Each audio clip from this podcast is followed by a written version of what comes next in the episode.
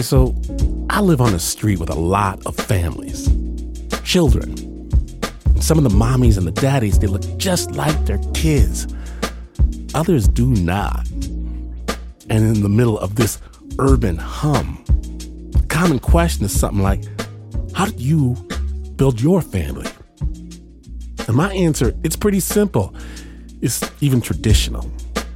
We wanted some kids, so we had a couple. But other people just on our block whose children play with my own, they endured a much more torturous road before they could push the stroller, before they could join the family carpool or bring birthday cupcakes to the PTA meeting. And today on Snap Judgment, we're following the story of one family and how the very thing which so many of us take for granted can be the hardest fight of their lives. We're calling it the search for No Name Aporva. My name is Glynn Washington, and yes, it's all right if you hug your babies a little bit longer than normal when you're listening to Snap Judgment.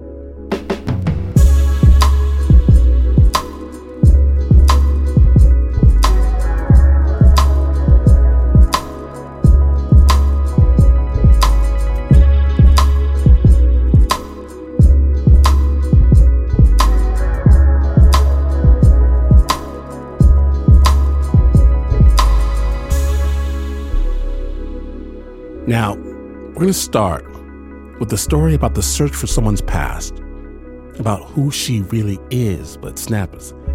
This tale, it takes some turns like you have never heard before. Buckle up. Snap judgment. So, just so I have it for the record, tell me in a full sentence your name, your age, what you do. Sure. Uh, my name is Annaporva Green. I am 20 years old, and uh, right now I'm currently a student at New College of Florida. And Annaporva, what did you know about how you were adopted? Like, what did you know about your adoption story when you were a kid? Mm. I can say I didn't know that much, honestly. And part of that was me because I didn't ask a lot of questions. I knew I was born in India and I knew I was from Hyderabad. I knew I was given up at a young age, and uh, I knew that I lived in a few different orphanages. And that was all I thought I needed to know when I was younger, because there were bigger things to think about, like, you know, addition and subtraction, and, you know, how to carry your twos. I did think about my biological family from time to time, but they were just kind of blurry visions in the back of my mind. And I was comfortable to let them stay there until I turned 14. What what changed at 14? What happened? right. Um, one of my friends and I, we were exchanging secrets over the phone. And my secret to them was I've been thinking a lot about my hands because I have very large hands and very long fingers uh, that are much bigger than my mom's and much bigger than my sister's.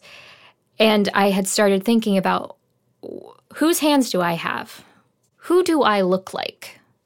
I uh, got off the phone with my friend and took a day, and then I went downstairs to my mom and I asked her, Do you have pictures of them? She had them under a little file that said Hyderabad Pictures. And I now have that same file saved on my own computer titled Hyderabad Pictures. I was uh, scared to see them. And I remember just kind of trying to hold myself together. So the first one that she showed me were of two sisters and a brother. I saved my biological parents for last because that was the kicker for me. So they're standing and they're in this hut and they're looking straight on at the camera and they're not smiling. I remember thinking, huh, are they happy? So I imagine then you looked at your bio mom. Yes. Can you tell me about that? Yes, that was so much. And I actually remember thinking, this is my biological mother but my mom is right here. I didn't know if I had to kind of control my emotions or not because I didn't know if for some reason my mom would be jealous or resentful or angry or just have some sort of emotion that would cause her pain. So I just kind of thought to myself, I'm going to wait until I'm in my room and alone to cry, really. So it was hard.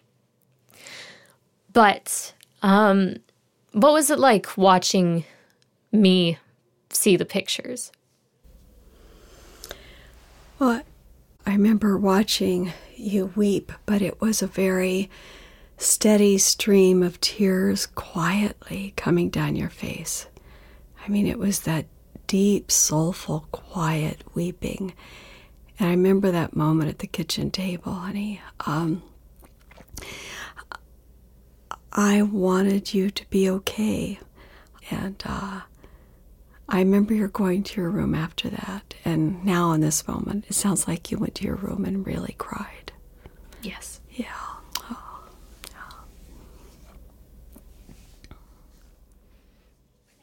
I mean, everything changed. You know, I've been referring to them, my biological family, as kind of blurry visions. All of a sudden, it was like they became so clear in my mind. It was like, you know, putting on your glasses or your contacts. They were no longer in the recesses anymore. But seeing the life that I have had and then seeing those pictures made me wonder and doubt if I was okay to be living the life that I am.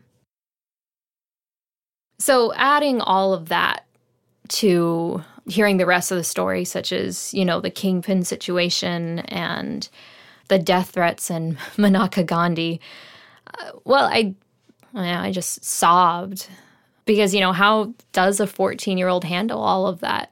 You know, I handled it by crying and eating lots of chocolate it still strikes me and struck me then just like why uh, I was the one that was given up. Why was it me? Was there something wrong with me that they didn't want me? Okay, Danielle, can you hear me? Yes. Okay, we'll get right into it. For years, Danielle Green had been anticipating the moment her daughter Annaporva would come down those stairs, asking about her biological parents. But she was still surprised, caught off guard.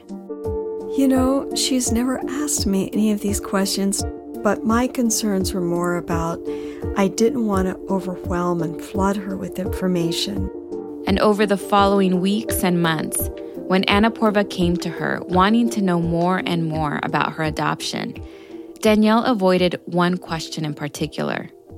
And I avoided until recently. Not necessarily proud of it. But once I knew that I was going to tell this story, Nancy, I knew I had to tell her. I needed to make sure she knew everything first. The story begins over 20 years ago Danielle had a lot going on at the time. She was 40, she was a student in grad school. I was a single mom, and I had one donor inseminated child. And when her daughter Hadley turned two, Danielle decided she was ready to have another. I simply wanted another child. And I was surprised uh, that I couldn't get an American child. The adoption agency had encouraged her to adopt from abroad because in the US, a woman like Danielle would have to wait years. Single moms were not seen as desirable candidates to offer children homes. Of course, the international adoption process was no less arduous. When you have strangers going in and out of your home to make sure that you look like you're a sane person, you don't have fetishes, asking you many questions would you be willing to adopt a child like this or like that? you know, questioning that over and over to make sure that you really know yourself well. Months of paperwork and home visits turned into three years of waiting. And then one day the phone call finally came. A three and a half month old baby girl was available for adoption in India. When I got a picture of her, and then they sent a very poor, grainy, black and white video of her in the orphanage, and I saw her move and cry and smile. It was like I walked around with this sense of pregnancy that I was expecting another baby, and it was going to be as grand a mystery as giving birth, with all the similar things of not knowing, you know, who your child is. I had even a clearer sense because I got to see a picture of her and her move. And I just I just couldn't wait to be with her. The picture the agency had mailed out was a black and white photocopy of a Polaroid of the baby girl. I looked at that picture every day. I held that picture as I went shopping for items and getting the nursery ready, talking to my older daughter, who at that point, you know, was in kindergarten, and talking to her about the baby sister that was coming. Danielle knew only a few details about the baby at this point. The same details Annaporva knew growing up that she was freely relinquished when she was a month old, that she came from a rural nomadic tribe, and in the adoption papers Danielle had received, the baby was referred to as no name Aporva. I was really just sinking into the reality that this had been about three years in the making, and now it was here. In March of 1999, Danielle and Hadley, along with two family friends, landed in Hyderabad, a large city in southern India. From there, the plan was pretty straightforward. A social worker would meet them at the airport, get them settled into their hotel, and the next day arrange for Danielle to go to the orphanage to meet her baby. And the social worker did not show up to meet us. And I wasn't particularly concerned. Maybe there had just been some kind of a mix up. We got a taxi and went to the hotel, and that's when so much began to happen that really led to the making of the story. We checked into the hotel. We're trailing our luggage down the hallway. I remember unlocking the hotel room door, and as we opened the door, the phone rang. And I answered the phone. The social worker introduced himself and was whispering and blurted out, Is this Danielle Green? And I said, Yes. He said, I'm I'm so sorry. I, I'm I'm sorry I couldn't meet you and explain everything in person, but I want you to go down to the lobby and get a paper and read about what's happening.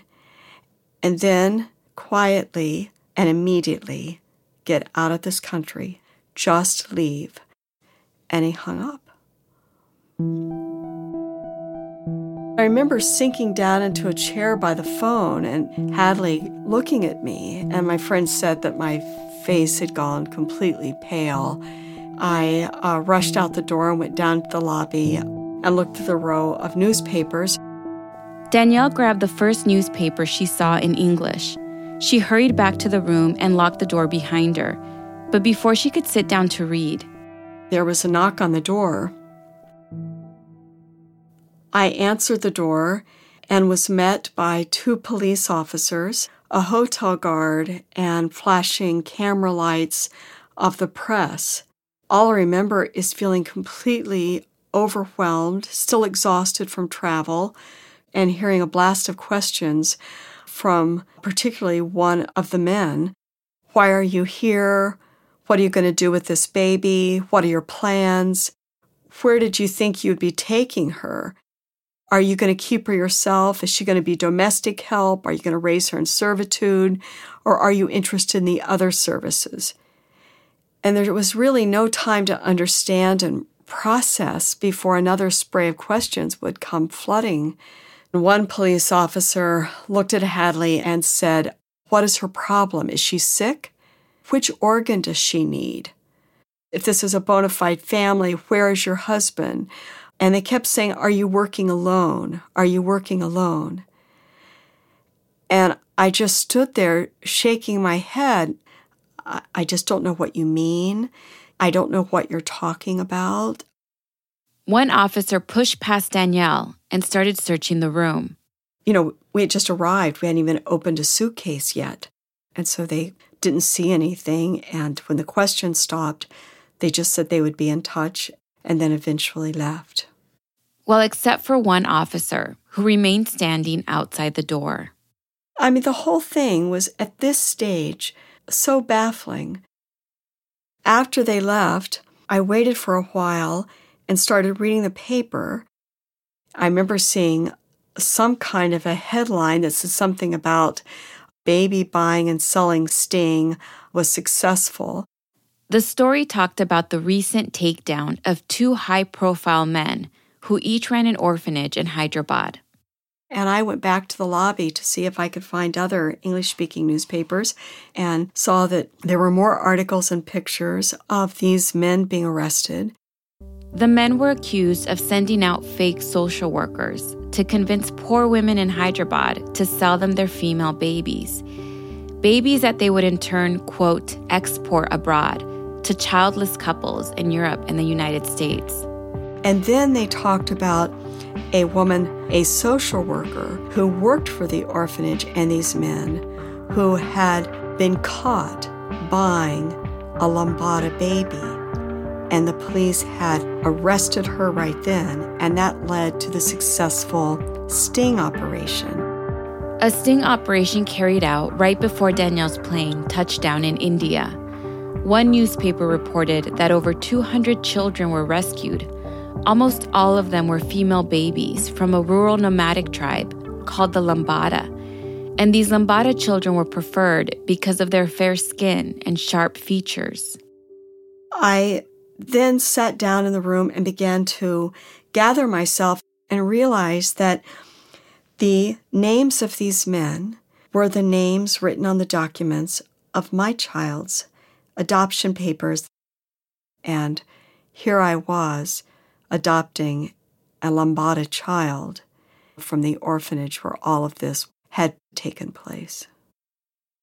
I just thought, well, this will get straightened out. I just assumed that I would be cleared but in the meantime, where is my daughter? At that point, how do you not start questioning more things about it? Like that the baby that you are adopting is possibly purchased? Mm-hmm. I think that's a valid question. There was such a shock factor, in part being a naive American, in part because I contacted my adoption agency back in the state. I said, Is there any chance this child was purchased? They said, No. We really do a very thorough investigation. There's no reason to believe that this particular child was ever in the situation to have been purchased. And I I chose to believe them. Even though she was in the orphanage linked to the people that were trafficking babies. Um I did, Nancy. I did. You know, I'm embarrassed to say it, but to be honest, I just did. And I was worried as to where she was. So a lot of my energy at this point was really about how I was going to get her. And I needed to find out where she was.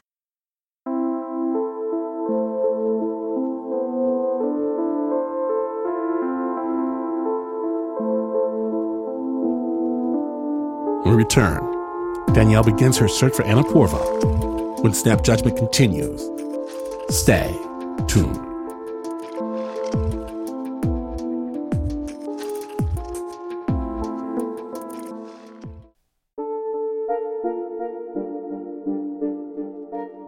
Welcome back to Snap Judgment. When last we left, Danielle Green had just arrived in India, only to discover that the baby she was there to adopt had been rescued from an orphanage tied to a child trafficking ring. Snap judgment. The newspapers all said that the two orphanages linked to the scandal were cordoned off as crime scenes and the children transferred to a secret government building. I didn't know what to do, so I thought, well, what would I do if I were in the US? Danielle started calling every local government official referenced in the newspapers no one would take her calls. And I was just desperate. So I showed up at their door and talked their secretaries into letting me speak with them. And she got FaceTime with three officials. All three people said the same things. One is, this is an election year. I am not getting close to this scandal. I don't even want you saying anything about being here. Two, I don't even know if your daughter is living at this point because we are receiving word that a lot of these infants are getting very sick and some are dying. And then Danielle went to the U.S. Embassy. And when I asked them, is there anything concretely you could do, or is there someone who could come here and help me, or is there any contacts you have here? They said to me that right now, given the negotiations with Pakistan, we are not in a position to ask for any favors from local officials. And I remember very clearly this one official saying to me, You're in a very high risk situation. A smart thing to do would be to leave the country. You also need to know if you choose to leave the country without your daughter, you will never see her. You'll never get her. And I remember the power of those words. I said, Well, what do you mean? Why wouldn't I be able to find her? And they said, There are so many basements of government buildings filled with handwritten notes in files of numbers of females who are lost in this system that you will never again track her down. It will be impossible. No one ever has. I can still see that man's face standing up, looking down at me, saying that. And I knew hearing that, that I wasn't leaving without my daughter. What Danielle didn't know was that by staying in the country, she was walking into a perfect storm. For one, there was the question of her involvement in what one local newspaper called the infant smuggling racket. Folks believed that I was hired as one of those individuals who transport children to different countries in the West undercover. And the story became much bigger in the days that followed, exposing a disturbing reality the plight of desperate Lambada families who sell their female babies for what turned out to be low sums of money the adoption agencies cashing in on that plight, and the very close ties these agencies have to the government. One local newspaper published photos of one of the men in question standing side by side with important state leaders. Another newspaper reported that five of the rescued babies had just died. And over and over, when I would be followed in the streets or getting in and out of taxis, the press would ask questions such as Why would a rich white American single woman want one of these children? Look, this is a female. She is from a lowest caste. She doesn't deserve to get to do this. If it is her karma to get to live in a rich country, let her pay her duty now, and someday she will come back and she will be a little boy, and then he will live in a rich country. But you are breaking the lines of karma. Who do you think you are? One afternoon, Danielle stepped out of her hotel room with her daughter Hadley to pick up some food. And I had my arm around her, holding her very close, and someone in the street went by and said, You want one of ours, we will take her. And that really freaked me out. I was scared and at times really numb, but I was not going to give up. So Danielle kept knocking on doors and that brought her to an orphanage run by Sister Teresa, a woman whom she was told might be able to help. And Sister Teresa opened the door. She said, Nobody is going to touch this, and there's nobody that can help you except Maneka Gandhi in Delhi. Danielle didn't know where this search would ultimately take her or how dangerous it would get. So she decided to send Hadley back to the States, where she would be safe with her grandparents. One friend agreed to accompany Hadley home. Danielle asked her other friend a different request if she would stay in India and help her find the baby. Her friend said no. I, I just knew I was in this alone. And I mean, did did you ever question yourself? In what way that would I question myself? People are bringing to your attention the danger you're in, right? Why not leave? I thought I would never have my child then. That I would think about her the rest of my life and be haunted. That I had abandoned her. It's not an option to leave. At that point, I felt like I just need to shoulder up and just keep moving. Danielle's next stop was Delhi. From the airport, she hailed a taxi and asked the driver to please take her to the government building housing Maneka Gandhi's office. When she stepped out of the taxi, she couldn't believe her eyes. There were just hundreds and hundreds of people camped out all over the grounds, just throngs of people trying to uh, see her. Above everyone's heads, Danielle saw a sign by the main door that said Office of the Minister of Social Justice and Empowerment. I walked over and went to the back of the line and took my place. It wasn't long before a guard opened the door. A very distinguished, tall, white haired man, and everybody would just press their bodies against each other and try to get in. When the guard opened the door again, he looked at me and he may have recognized me from the papers. It may have been that I was the one fair skinned face in the crowd. And he called out in English and said, The next time I open the door, try to throw me your hand over the heads of people, and I will keep pulling on you until I can get you closer. And then the door closed with that group of people, and I waited. I just remember the heat of the Delhi sun running out of bottled water I had brought from the hotel. You know, just watching for hours, different parents and children waiting and crying and, you know, dripping with sweat as we all were hoping to get in. At some point, time seemed to leave me, I eventually got closer and closer. The next time the guard opened the door, his very large hands, I remember, across people's heads and shoulders, reached out and got my hand, and then he grabbed onto my wrist and just kind of pulled me through the crowd. And I kind of stumbled into the door.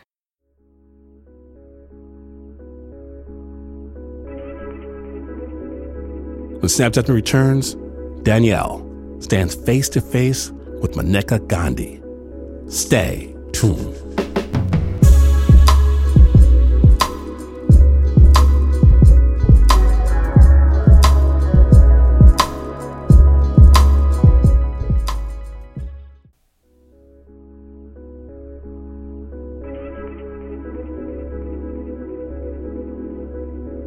From Snap Judgment's underground studios and WNYC, you're listening to Snap Judgment. And when last we left, Danielle Green was one step closer to meeting Maneka Gandhi, who might be her last hope for tracking down Annaporva. Snap Judgment. The guard led Danielle and about 30 other people down a long hallway and into Maneka Gandhi's office. And there were rows of folding chairs and we were instructed to sit and to not speak until spoken to. From her bag, Danielle took out a now wrinkled and faded black and white photocopy of the Polaroid of the baby. She clutched it in her hand. My knees are touching the front of her large old wooden desk. And her desk was just piled high with large folders and there was an old black rotary phone and people standing around and running and fetching and doing various things as she would make commands. She was probably about 40, very dark hair, dressed in a sari. Maneka Gandhi would call on one person at a time to stand up. And there are probably about 10 people before me. She starts left to right, going up and down. And she'd ask each person, What do you want? Two people spoke in English. One man said that all the young people in his village were gone, so there was no one left to take care of the elderly. He asked Maneka Gandhi to please put a senior home in his village, like the ones they have in the United States. Another man asked for medicine so he could put down his donkeys who were in pain. I couldn't really tell how she was responding because she didn't respond in English until she came to me. So she looked at me and I said, Hello, uh, Mrs. Gandhi. And she said, I know you. I, I said, Yes, I'm Danielle Green. And at that point, I reached out my hand to give her a picture and I said, This is my daughter. And at that point, she immediately started yelling, I don't want to see a picture of another baby. Don't you understand? I hear people looking for their babies all the time. Can you hear the crying babies outside my windows now? This is what I hear all day long. I said, I'm just asking for you to believe that I'm not a part of the scandal and I would like you to help me get my baby. And uh, she said to me, Look, you go to the airport, to the Delhi airport, be there at six o'clock, and I'm going to send a baby that will be given to you with all of her papers. You get on the plane and you get out of this country. I never want to see you again. I looked at her and I said, No, I want my daughter. And then she really got angry and said, You have to stop crying now. I do not tolerate anyone crying in front of me. She went on to the next person. At that moment, it felt like it was all over.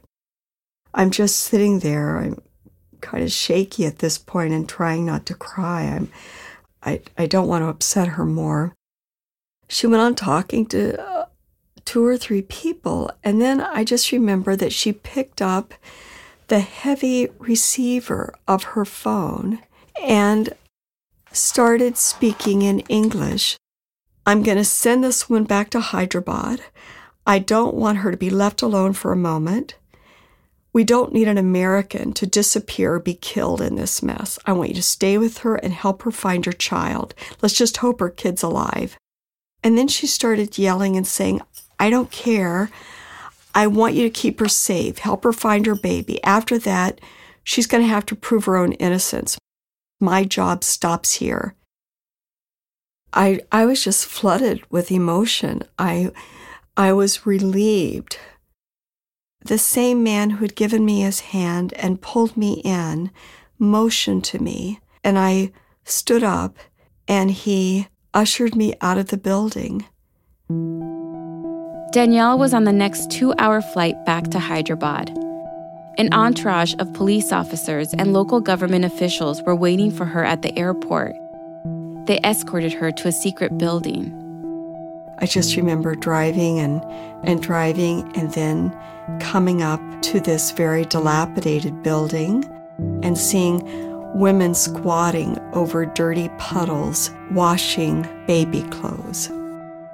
Once inside this old government building turned makeshift orphanage, Danielle was greeted by the cries and screams of almost 200 babies. I was in the front with one of the police officers.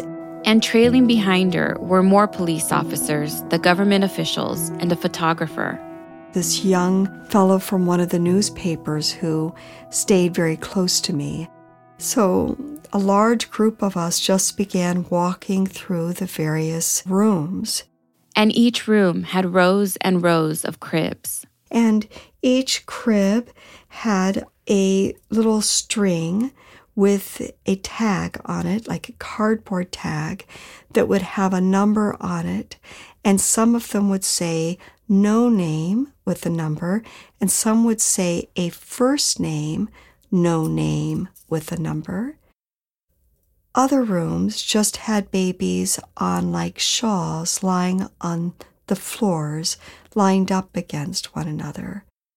I just continued going through the room and trusting that I would recognize my daughter. It was an uncanny, I realize, irrational belief, but one that I had. And so I imagine I looked at around 150, 60 babies going through very slowly.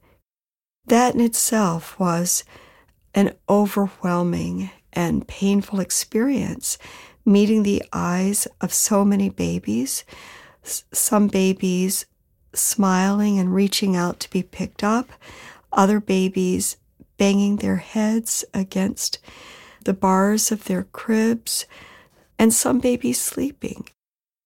At one point, they said if she isn't in this facility, there are a couple hospitals we will stop by afterwards and continue the search. I continued to walk up and down the aisles. In the last row of cribs, a little baby on her stomach lifted her head and she looked up and our eyes met. She had a little string around her wrist and the string had a number on it and it said no name Aporva. That was the confirmation this was my daughter. And I could see her even in this faded, copied black and white picture I had been carrying in my sweating hands all this time. I could see the resemblance of this, you know, younger infant to now this eight month old. So I looked at her and I picked her up she looked healthy and she looked strong, and she had kind of a little rag tied around her uh, for a diaper. The press immediately started taking pictures, and so lots of flashing going on, and Aporva's eyes just got bigger and bigger. As joyous as this moment felt, Danielle couldn't just take Aporva home. Two things were stopping her. For one, as a result of the scandal, a temporary ban had been placed on international adoption. And second, Danielle had to convince a judge that she wasn't involved in this child trafficking racket and that she didn't pay for Aporva. So Danielle went back to Sister Teresa, the woman who ran an orphanage in Hyderabad, and Sister Teresa agreed to take Aporva in. So everything seemed to look up, especially standing in this very clean, spacious, brightly colored orphanage. But that night, as Danielle prepared to go to a nearby hotel, Sister Teresa stopped her. She explained to me that it wouldn't be safe for me to stay by myself at a hotel. She told Danielle that she must remember she was involved in a very dangerous situation her case was a criminal issue involving some very powerful men. They will kill you. You don't understand. And I didn't know if it was a figure of speech or what. And then she explained to me that people are too upset and it's possible that you would be kidnapped or hurt. You need to be in hiding. She had set up a hospital room within walking distance so she had thought through this very carefully. You know, I was scared. I was scared. So if this is what she believed was best, I would do it. So I agreed to go into hiding. When night fell, Sister Teresa walked Danielle over to the hospital building that was next to the orphanage. She led her up a back staircase, down a long empty corridor, to a dark empty room. The windows were blacked out, and there was a padlock on the door. I don't have access to newspapers. I don't have a television. There are few people I can talk to. So there's so much I don't know, and they don't want me to go out. There was a little 10 year old girl in the orphanage, and somehow she was entrusted with this secret. And so she would bring rice to me and some tea. Usually in the morning, I would creep out down the back staircase and kind of creep along the building and up the fire escape and into a side door to the orphanage. And I was grateful for any time that I could visit with Annaporva. I fell in love with her. I fell in love with being able to hold her and read to her and look in her eyes and feed her and do the things that mothers do with a new baby. All the while anticipating all the questions of will I get her now or will I be separated? And what will that be like? And how will it be for her?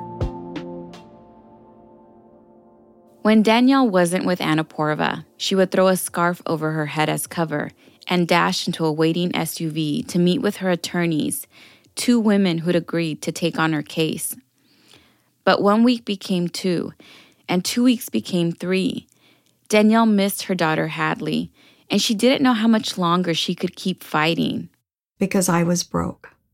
I had spent all of the money that I had for staying there, paying attorneys, and I was calling back and forth from India. So I had huge telephone bills and I still had bills at home. But then her attorneys told her that there was one thing she could do to move her case forward.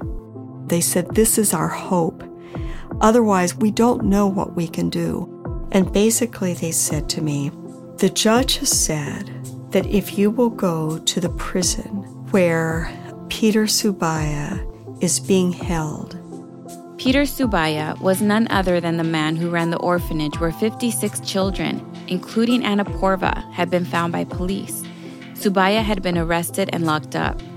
And if he will sign this document that her parents gave her up freely and that you are not participating in any kind of a ring, that I will begin to process the papers.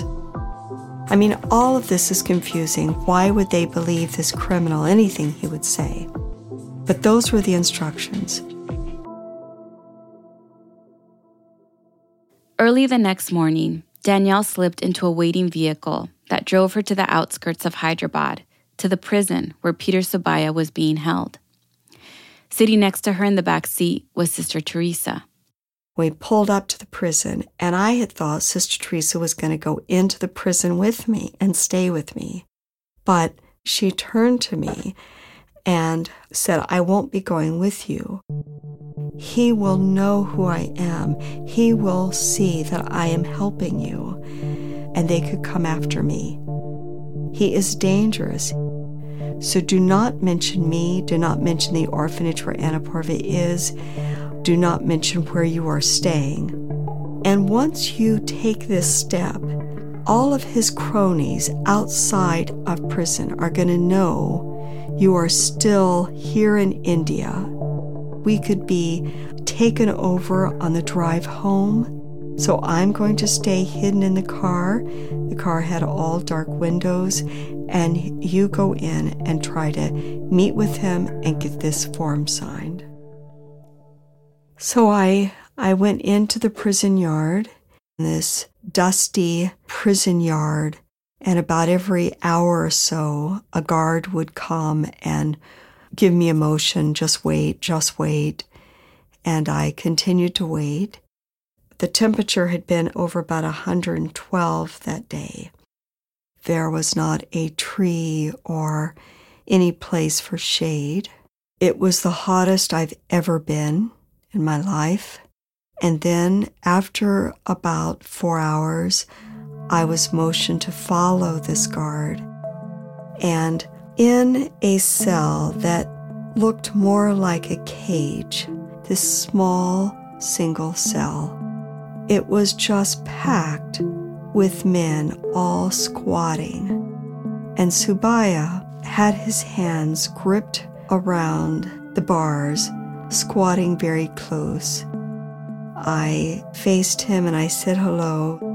You know, I held out the paper.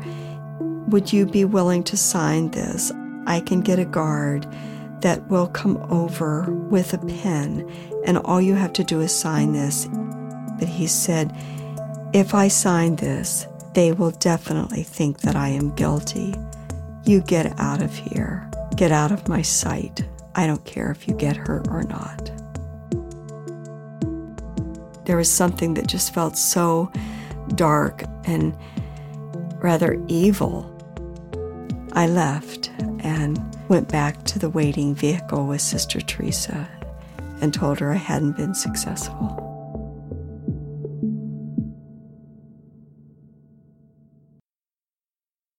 Before you approached your mom, Annaporva, with these questions, did you have any sense that there was a bigger story to your adoption story? Oh, I knew there was something more, definitely. So, um, we referenced the carpool scenario with my friend Julian. The scenario goes like this It was in third grade. She's riding along in the back of the car. I'm carpooling with her and this little boy, and this child starts talking about, I know all about you. My ears perked up, and she said, What do you mean? And he said, My dad and I looked you up on the internet and we read all about you. I know all about your whole story. My heart's dropping because I don't know what he's going to say. You know, it's like somebody else telling your kid something that's going to forever shape their lives. And so I'm positioning myself to interrupt if this child says too much.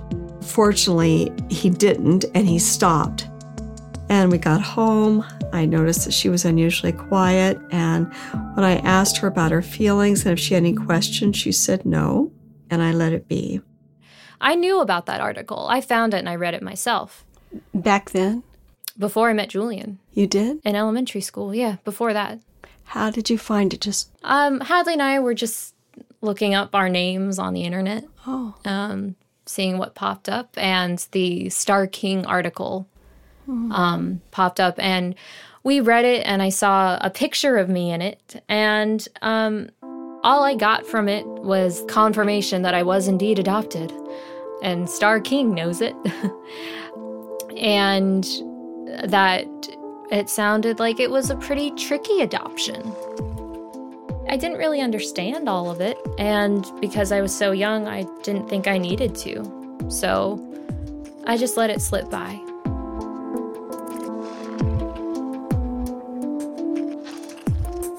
This story, original score by Renzo Gorrio, produced by Nancy Lopez. This story is not over, not by a long shot. And on the next Snap Judgment, here, the stunning conclusion. Part two of the search for No Name Aporva.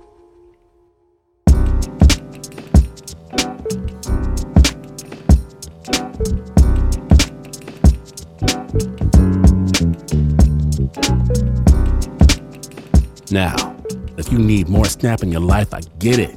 You understand. Know that more amazing storytelling, more movies of the mind await your listening pleasure. Subscribe to the Snap Judgment Podcast right now, right now, before the powers that be discover Snap Judgment's secret that could topple the system. Snap Judgment. Wherever you get your podcast, get this one. Snap was brought to you by the team that never lets you know what they're really thinking, and that goes double for the Uber producer, Mr. Mark Ristich, Anna Sussman, Nancy Lopez, Pat Mesiti-Miller, Renzo Gorrio, Leon Morimoto, Marissa Dodge, Shayna Sheely, Lauren Newsom, John Facile, Nika Singh, Taylor Ducott, Flo Wiley on drums. And though spies amongst the populace, they try to convince the influencers otherwise. But please note, this is not the news. No way is this the news. In fact, you could hide a secret thing in the secret compartment of your secret place only to realize at precisely the wrong moment that your significant other is not very good at keeping secrets and you would still, still not be as far away from the news as this is. This is WNYC.